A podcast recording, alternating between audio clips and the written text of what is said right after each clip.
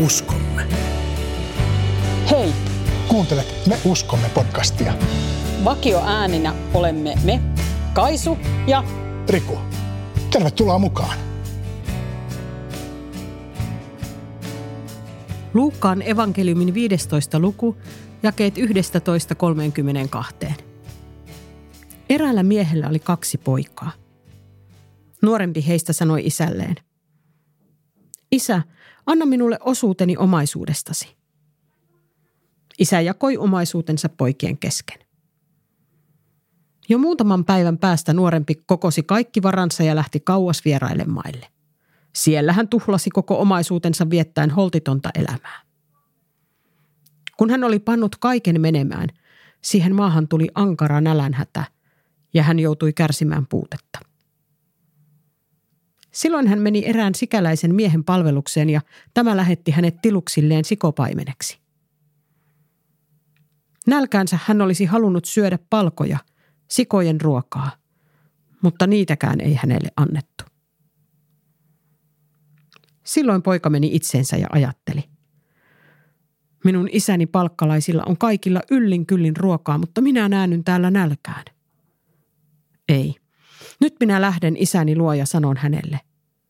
Isä, minä olen tehnyt syntiä taivasta vastaan ja sinua vastaan. En ole enää sen arvoinen, että minua kutsutaan pojaksesi. Ota minut palkkalaistesi joukkoon. Niin hän lähti isänsä luo. Kun poika vielä oli kaukana, isä näki hänet ja heltyi. Hän juoksi poikaa vastaan, sulki hänet sylinsä ja suuteli häntä. Poika sanoi hänelle, Isä, minä olen tehnyt syntiä taivasta vastaan ja sinua vastaan. En ole enää sen arvoinen, että minua kutsutaan pojaksesi. Mutta isä sanoi palvelijoilleen, hakekaa joutuin parhaat vaatteet ja pukekaa hänet niihin. Pankaa hänelle sormus sormeen ja kengät jalkaan. Tuokaa syöttövasikka ja teurastakaa se. Nyt syödään ja vietetään ilojuhlaa. Minun poikani oli kuollut, mutta heräsi eloon. Hän oli kadoksissa, mutta nyt hän on löytynyt. Niin alkoi iloinen juhla. Vanhempi poika oli pellolla. Kun hän sieltä palatessaan lähestyi kotia, hän kuuli laulun, soiton ja tanssin. Hän huusi luokseen yhden palvelijoista ja kysyi, mitä oli tekeillä. Palvelija vastasi. Veljesi tuli kotiin ja isäsi käski teurastaa syöttövasikan, kun sai hänet terveenä takaisin. Silloin vanhempi veli suuttui, eikä halunnut mennä sisään. Isä tuli ulos ja suostutteli häntä, mutta hän vastasi. Kaikki nämä vuodet minä olen raatanut sinun hyväksesi, enkä ole kertaakaan jättänyt käskyäsi täyttämättä. Silti et ole koskaan antanut minulle edes vuohi pahaista juhliakseni ystävieni kanssa. Mutta kun tämä sinun poikasi tulee, tämä joka on hävittänyt omaisuutesi porttojen parissa, sinä teurastat hänelle syöttövasikan. Isä vastasi hänelle. Poikani, sinä olet aina minun luonani ja kaikki mikä on minun on sinun. Mutta olihan nyt täysi syy iloita ja riemuita. Sinun veljesi oli kuollut, mutta heräsi eloon. Hän oli kadoksissa, mutta on nyt löytynyt.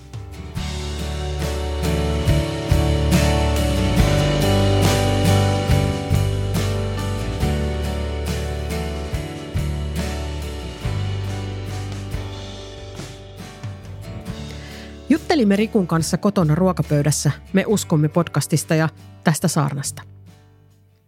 Poikamme Akseli kuunteli keskusteluamme ja hän halusi tietää, mistä on kyse. Selitin, että puhumme raamatun kertomuksesta, josta minä saarnaan sunnuntaina.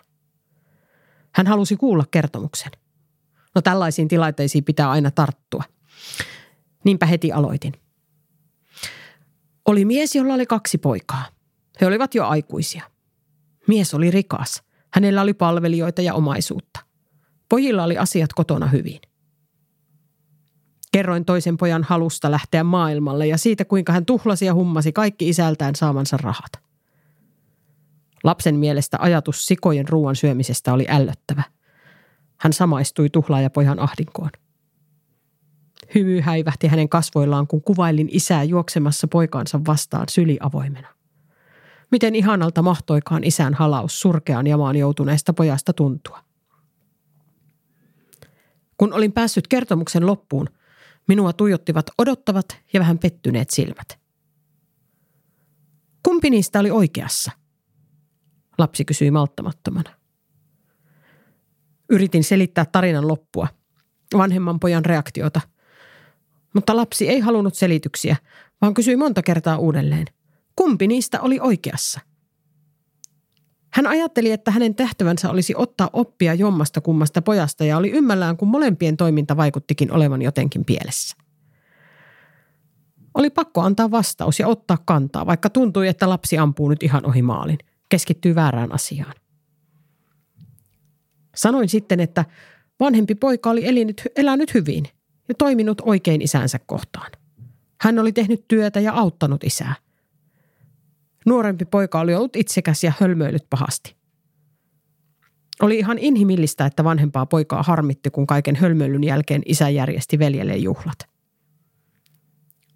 Isä lohdutti suuttunutta poikaansa ja sanoi, kaikki mikä on minun, on sinun. Sitten jatkoin, että tässä kertomuksessa tärkeintä ei ole miettiä, mikä poikien tekemisessä oli oikein ja mikä väärin. Tärkeintä on se, millainen poikien isä on. Kertomuksen isä kuvaa meille sitä, millainen Jumala on, millä tavalla hän suhtautuu meihin ihmisiin. Hän rakastaa meitä valtavan paljon ja antaa anteeksi, vaikka olisimme hölmöilleet kuinka paljon. Hän rakasti yhtä paljon molempia poikiaan. Tämä selitys riitti lapselle, ja hän riensi leikkeihinsä. Minulle keskustelu avasi jotakin olennaista tuhlaajapoikavertauksesta. Usein minulle käy niin, että kun yritän selittää lapselle uskon sisältöä selkeästi ja ymmärrettävästi, joudun menemään asioiden ytimeen, etsimään olennaista. Tuhlaajapoika kertomuksen ydin on poikaansa vastaan juokseva isä – joka rakkautta täynnä sulkee kotiin palavan lapsen syliinsä. Tässä oivalluksessani ei toki ole mitään uutta. Sen ovat tehneet lukuisat ihmiset ennen minua. Jos Googlen kuvahaulla etsii maalauksia tuhlaajapojasta, saa eteensä ruudun täydeltä halauskuvia. Tein niin. Painoin enteriä ja yhtäkkiä ruudulta tulvi rakkautta ja anteeksi antoa työhuoneeseeni. Maalaukset tekivät näkyväksi, miten valtavan paljon tämä kertomus on eri aikoina koskettanut ihmisiä. Ja se kosketti minuakin. Tuo syli on myös minua varten. Tänään meillä on käsittelyssä pelastusarmeijan kahdeksas opinkappale. Me uskomme, että me tulemme armosta vanhurskautetuiksi uskon kautta Herraamme Jeesukseen Kristukseen – ja että sillä, joka uskoo, on siitä todistus omassa itsessään. Me uskomme, että me tulemme armosta vanhurskautetuiksi. Uskon kautta Herraamme Jeesukseen Kristukseen.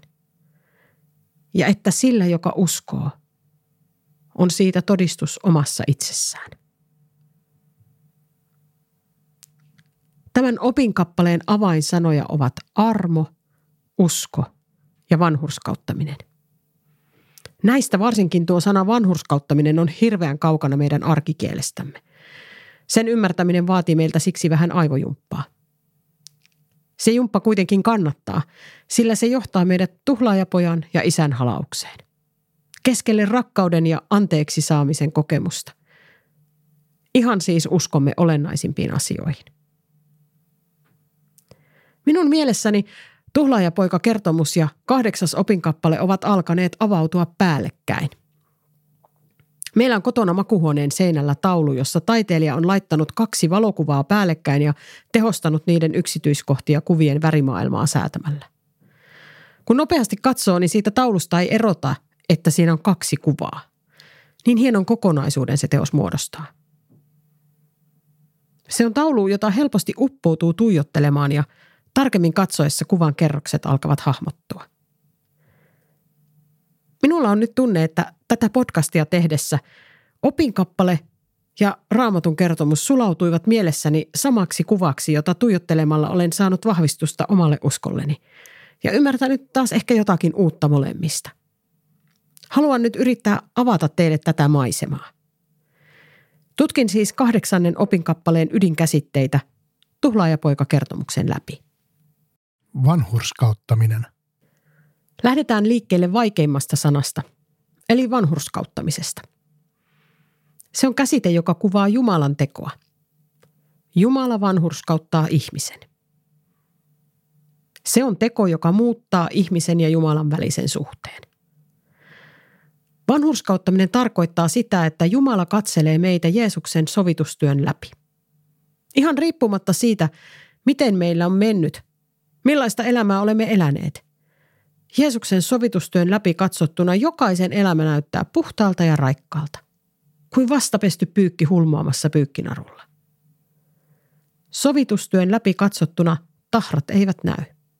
On aivan kuin tuhlaaja poika ei olisi koskaan kotoa lähtenytkään.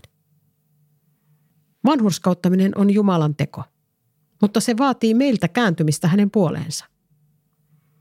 Tuhlaajapoika teki päätöksen palata isän luo ja pyytää anteeksi tekojaan. Se päätös pitää meidänkin tehdä. Isä ei kysele eikä syyttele. Ei pidä minkäänlaista nuhdesaarnaa. Hän on vain äärettömän iloinen poikansa palusta ja sulkee hänet syliinsä. Sitä on vanhurskauttaminen. Meitä kohdellaan kuten sellaisia, joilla on oikeus yhteyteen isän kanssa. Oikeus hänen arvonantonsa. Me emme ole sitä oikeutta itse ansainneet. Jeesus on ansainnut sen meille. Kukaan ei tule vanhurskaaksi omin voimin, tekemällä hyviä tekoja, olemalla hyvä ihminen. Tuhlaajapojan isoveli sitä ehkä yritti ja suuttui, kun isä järjesti juhlat kotiin palanneelle veljelle. Kaikki nämä vuodet minä olen raatanut sinun hyväksesi, enkä ole kertaakaan jättänyt käskyäsi täyttämättä. Silti et ole koskaan antanut minulle edes vuohi pahaista juhliakseni ystävien kanssa. Jos hyvän isän palveliminen tuntuu raatamiselta ja isän käskyjä noudattaa hampaat irvessä, ei kaikki ole ihan kunnossa. Olikohan tuo hyvä, ahkera esikoinen koskaan pyytänyt saada järjestää juhlat? Oliko hänen ohjenuoransa ollut vain velvollisuus ja toisten odotusten täyttäminen? Isä lohduttaa tuohtunutta poikaa sanomalla. Poikani, sinä olet aina minun luonani. Kaikki mikä on minun, on sinun. Nuo sanat kertovat syvästä yhteydestä ja jakamisesta, suuresta luottamuksesta ja rakkaudesta. Isoveli olisi hyvästä syystä voinut kokea olevansa juhlien isäntä – nyt hän katkeruudessaan jäi ulkopuolelle kuin kuokkavieras. Jumala hyväksyy meidät sellaisena kuin me olemme. Hyväksyy meidät silloin, kun palaamme itsekkäiltä reissuiltamme, joissa olemme hassanneet taivaan tuuliin sitä hyvää, jota meille on uskottu. Hän hyväksyy meidät myös silloin, kun olemme käpertyneet omaan itseemme ja omavoimaisuuteemme ja elämä on alkanut tuntua tylsältä purtamiselta. Molempia lapsiaan hän rakastaa yhtä paljon. Molemmille on tarjolla vanhurskauttamisen ihme. Puhtaat vaatteet ja sormus sormeen. Molemmat on kutsuttu juhliin. Mistä roolista sinä tässä kertomuksessa löydät itsesi? Jos taistelet kateuden ja katkeruuden tunteiden kanssa, rohkaisen sinua. Isä näkee kamppailusi suhtautuu siihen ymmärtävästi ja haluaa auttaa. Hän haluaa jakaa hyvästään sinulle. Hänen rikkautensa on ulottuvillasi. Kiitollisuuden harjoitteleminen tavallisen arjen keskellä on hyvä keino puhaltaa pois kateuden ja katkeruuden tunteita. Kiitollisuus olisi varmasti avannut tuhlaajapojan isoveljenkin sydäntä ymmärtämään isän rakastavaa, anteeksi antavaa luonnetta. Minusta on mielenkiintoista kuvitella, mitä tuhlaajapojalle tapahtuu juhlien jälkeen. Haluan ajatella, että valtavaa rakkautta ja anteeksiantoa kokenut poika opettelee uutta elämää isän luona. Hän löytää ehkä muutaman epäonnistuneen kokeilun jälkeen itselleen sopivan tehtävän ja työn, jossa voi olla hyödyksi ja tuottaa iloa ja ylpeyttä isälleen. Hän tietää, ettei hänen tarvitse palvella isänsä ansaitakseen tämän rakkautta. Sen sijaan hän palvelee, koska rakastaa isänsä. Hän palvelee, koska on saanut kokea armoa. Pelastusarmeijan auttamistyön lähtökohta on juuri tämä. Toimintamme on pelastuksemme seurausta, ei tapa osoittaa olevamme pelastuksen arvoisia. Armo. Armo on toinen merkittävä käsite tässä opinkappaleessa. Siinä sanotaan, että me tulemme armosta vanhurskautetuiksi. Vanhurskauttaminen on Jumalan armoa meitä kohtaan. Tuhlaajapoika kertomuksen lukemisen jälkeen tuntuu melkein tarpeettomalta selittää asiaa enempää. Kuva poikaansa halaavasta isästä kertoo enemmän kuin tuhat sanaa. Armoa on kuitenkin myös se, mitä tapahtuu halausta ennen. Se, että tuhlaajapoika Sikolätissä alennustilassaan ymmärtää, että hänen pitää palata isänsä luo ja pyytää anteeksi. Onhan se aikamoinen nöyrtyminen. Kun nuori mies on henkseleitä paukutellen lähtenyt maailmalle, ei ole helppoa tulla nälkäisenä hattukourassa kotiin. Se on armoa, että tuhlaajapoika löytää sisältään voiman tehdä tämä vaikea ratkaisu. Armo herättää meidät. Saa meidät tunnustamaan syntimme. Jumala ei anna katumattomille syntisille automaattisesti anteeksiantoa. Meillä on aina valinnanvapaus. Armoa on, että kadumme. Se on pyhän hengen valmistavaa työtä meissä. Armolliseen Jumalaan uskominen on toisille helpompaa kuin toisille. Jos on saanut hyvin ankaran kasvatuksen, voi oma mielen maisema ja oma kuva Jumalasta olla sen värittämä. Minä olen huomannut, että helposti sallin toisille ihmisille virheet ja epäonnistumiset, mutta omiin virheisiini jään jumiin, ja ne harmittavat ihan kohtuuttoman kauan. Se, että raamatusta ja vaikkapa hengellisistä lauluista saan jatkuvasti muistutuksia armollisesta Jumalasta, on auttanut minua pehmentämään sitä tapaa, jolla ajattelen itsestäni ja puhun itselleni. Se on pyhän hengen työtä minussa. Voin vähitellen oppia erottamaan väärää ja oikeaa syyllisyyttä toisistaan. On siinä vielä tekemistä, mutta olen, kiitos Herralle, hyvässä suunnassa. Kun olen väsyneenä suutuspäissäni huutanut lapsille, voin pyytää anteeksi heiltä ja voin pyytää anteeksi Jumalalta. Minun ei tarvitse jäädä loputtomasti soimaamaan itseäni. Voin sen sijaan keskittää ajatukseni myönteisiin asioihin. Voin Jumalan avulla löytää keinoja kiukkuni ilmaisemiseen rakentavalla tavalla. Kasvu on hidasta ja tarvitsen armoa koko ajan. On tärkeää oppia armahtamaan itseään. Opetella ottamaan vastaan isän tarjoama rakkaus. Lapset ovat ihania, kun he oikein nautiskelevat sylissä olosta. Heidän koko olemuksestaan kuvastuu hyvä olo. He pyytävät leikkejä, rapsutuksia – hellyyttä ja ottavat sen kaiken vastaan ja pyytävät vain lisää. On ihanaa olla sylissä halittavana ja höpsötellä yhdessä äidin tai isän kanssa.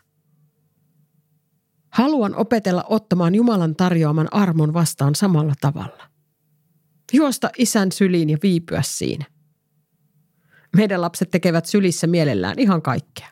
Sylissä voi piirtää, sylissä voi leikkiä, syödä, pestä hampaita – ottaa löylyt, nukkua. Siinä on turvallista ja hyvä olla. Tämä on ihana kuva otettavaksi mukaan arkeen.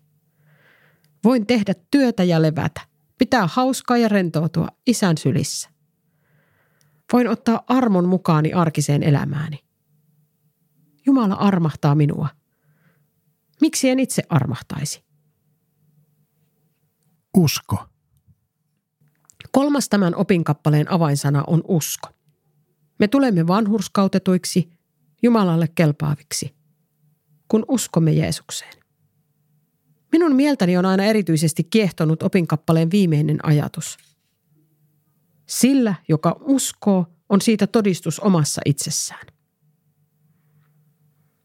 Tuo ajatus herättää minussa sekä riemua että hämmennystä. Omassa itsessään siis minussa. Usko elää ja vahvistuu yhteydessä toisiin uskoviin, mutta usko on kuitenkin minun henkilökohtainen asiani. Minulla on oma persoonallinen suhde Jeesukseen. Kukaan ei voi uskoa minun puolestani, enkä minä toisaalta voi saada ketään uskomaan vaikka kuinka haluaisin. Itse asiassa kaikenlainen väkisin tyrkyttäminen on väärin ja rikkoo toisen ihmisen rajoja. Voin kertoa uskostani ja opettaa uskon sisältöä, niin kuin nytkin teen. Mutta en voi herättää kenessäkään uskoa, saati pakottaa sitä. Uskon voi herättää vain Jumala. Usko on lahjaa häneltä. Sen lahjan hän haluaa antaa jokaiselle, joka tahtoo ottaa sen vastaan. Mutta mitä tarkoittaa, että minulla on uskostani todistus omassa itsessäni? Mistä uskon varmuus syntyy? Näin keski-ikäisenä jo tiedän, että uskon elämämme ei ole mikään erillinen linnake, johon elämän muut osa-alueet eivät vaikuttaisi. Ihmisessä kaikki vaikuttaa kaikkeen. Elämän käännekohdat ja kriisit vaikuttavat myös uskoomme. Jos on tullut nuorena uskoon, joutuu omat uskonkäsityksensä todennäköisesti viimeistään keski pohtimaan uudelleen. Joskus uskon kriisin läpikäyminen voi olla pitkä ja kipeäkin prosessi. Seurakunnassa, esimerkiksi pelastusarmeijan osastossa, kohtaamamme ihmiset ja hengelliset opettajat vaikuttavat ajatteluumme. Matkan varrella saattaa olla aikoja, joina oma usko tuntuu vahvalta ja seurakuntayhteys ihanalta. Sitten voi olla aikoja, joina epäilykset valtaavat mielen usein. Seurakunnassa tapaamamme ihmiset ja hengelliset opettajat aiheuttavat pettymyksiä. Silloin voi tulla kyseenalaistaneeksi koko uskon perustan. Entä jos tämä ei olekaan totta? Joku saattaa tällaisella hetkellä lähteä tuhlaajapojan tavoin maailmalle etsimään onnea muualta. Ilman isompia kriisejäkin tunteemme ja mielentilamme vaihtelevat jatkuvasti. Miten sitten voin varmana todistaa opinkappaleen sanoin, että sillä, joka uskoo, on siitä todistus omassa itsessään? Uskon varmuus ei tarkoita sitä, ettei koskaan tulisi epäilyksen hetkiä. Tai sitä, että kaiken aikaa olisin tietoinen siitä, että täällä minun sisälläni koko ajan pyhä henki tekee työtään. Joku saattaa useinkin pohtia, olenko minä oikeasti pelastettu. Näiden tunteiden ja ajatuksien keskellä on hyvä muistaa, että varmuutemme perustuu Jumalan sanaan, ei muuttuviin tunteisiimme. Pelastuksemme on seurausta Kristuksen työstä ristillä, ei meidän tunteistamme. Minä olen uskossa. Uskon Jeesukseen. Hän on pelastanut minut ja antanut elämälleni suunnan ja tukevan pohjan.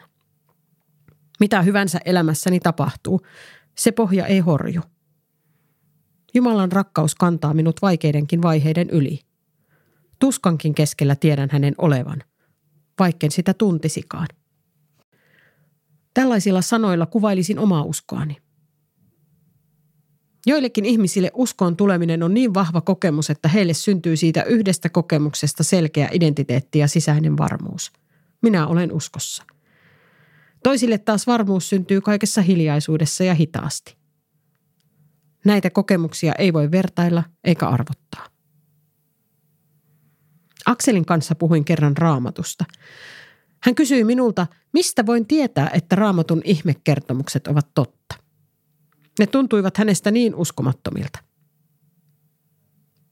Sanoin lapselleni, että tietämistä on monenlaista. Tiedän, että raamatussa olevat ihmekertomukset ovat totta, mutta en tiedä sitä samalla tavalla kuin tiedän vaikka, että sinistä ja punaista sekoittamalla tulee violettia. Tiedän sen samalla tavalla kuin tiedän, että rakastan sinua – Tunnen sen sydämessäni. Todistus omassa itsessäni ei kuitenkaan pelkästään tarkoita tunnetta sydämessä, sydämen varmuutta. Se on sitäkin. Mutta tärkein todistus uskosta on muuttunut elämä. Epäilyksen hetkellä onkin hyvä katsoa taaksepäin ja pohtia, mihin kaikkeen usko ja sen myötä syntynyt arvopohja elämässä on vaikuttanut. Minulle suurin todistus on se kutsumus, jonka olen saanut työhön pelastusupseerina. Se muutti elämäni täysin ja olen siitä muutoksesta äärettömän onnellinen. Usko voi saada aikaan suuria muutoksia. Joku pääsee irti päihden riippuvuudesta.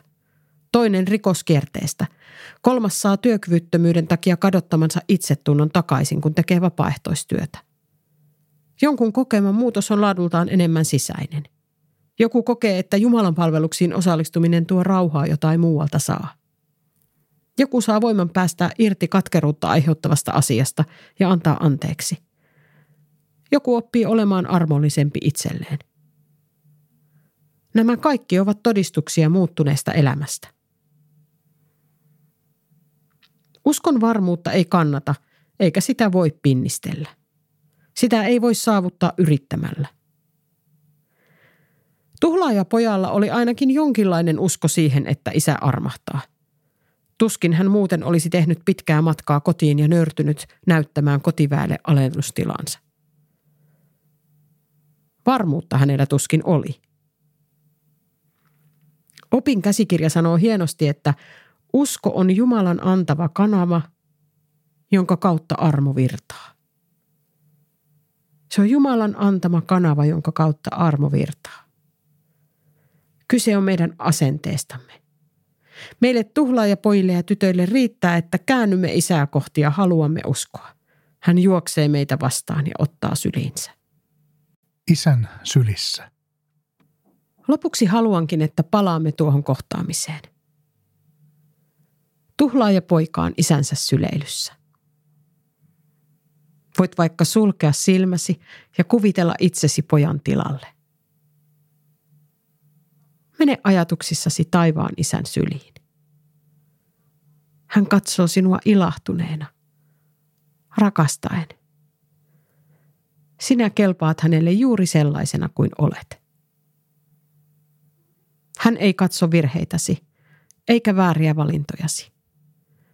Ei vääristyneitä ajatusmalleja, ei rikkoutuneita suhteita, ei itsekkyyttä, ei katkeruutta, ei mitään vinoon kasvanutta tai pimeää, jota sinussa on. Hän ei katso sitä. Hän näkee sinut Jeesuksen sovitustyön läpi puhtaana, täysin kelpaavana. Sinä riität. Se on armoa. Hän on täynnä armoa. Häneltä saat pyytää vahvistusta uskollesi, varmuutta sydämeesi. Sylissä on turvallista nähdä myös ne asiat, jotka ovat pielessä ja joiden haluaisit muuttuvan. Saat pyytää anteeksi turvallisin mielin. Sinun häpeäsi puhalletaan pois. Sylissä saat myös kiittää hyvistä muutoksista elämässäsi. Jumalan teot ovat ihmeellisiä. Taivaan isä ei koskaan aja ketään pois sylistään. Hän odottaa sinua aina kädet auki. Tule.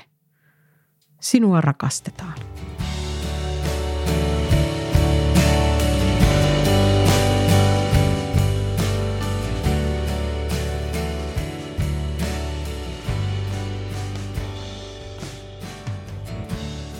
Kiitos, että kuuntelit Me uskomme podcastia. Jos haluat kommentoida jaksoja tai lähettää meille muuten vain postia, löydät ohjeet kotisivultamme www.pelastusarmeija.fi kautta Tampere. Klikkaa sieltä Me uskomme linkkiä. Samalta sivulta löydät myös ohjeet ja linkit tämän podin tilaamiseen. Uusi jakso ilmestyy taas ensi viikolla. Siunausta viikkoosi. Hei hei! Hei hei!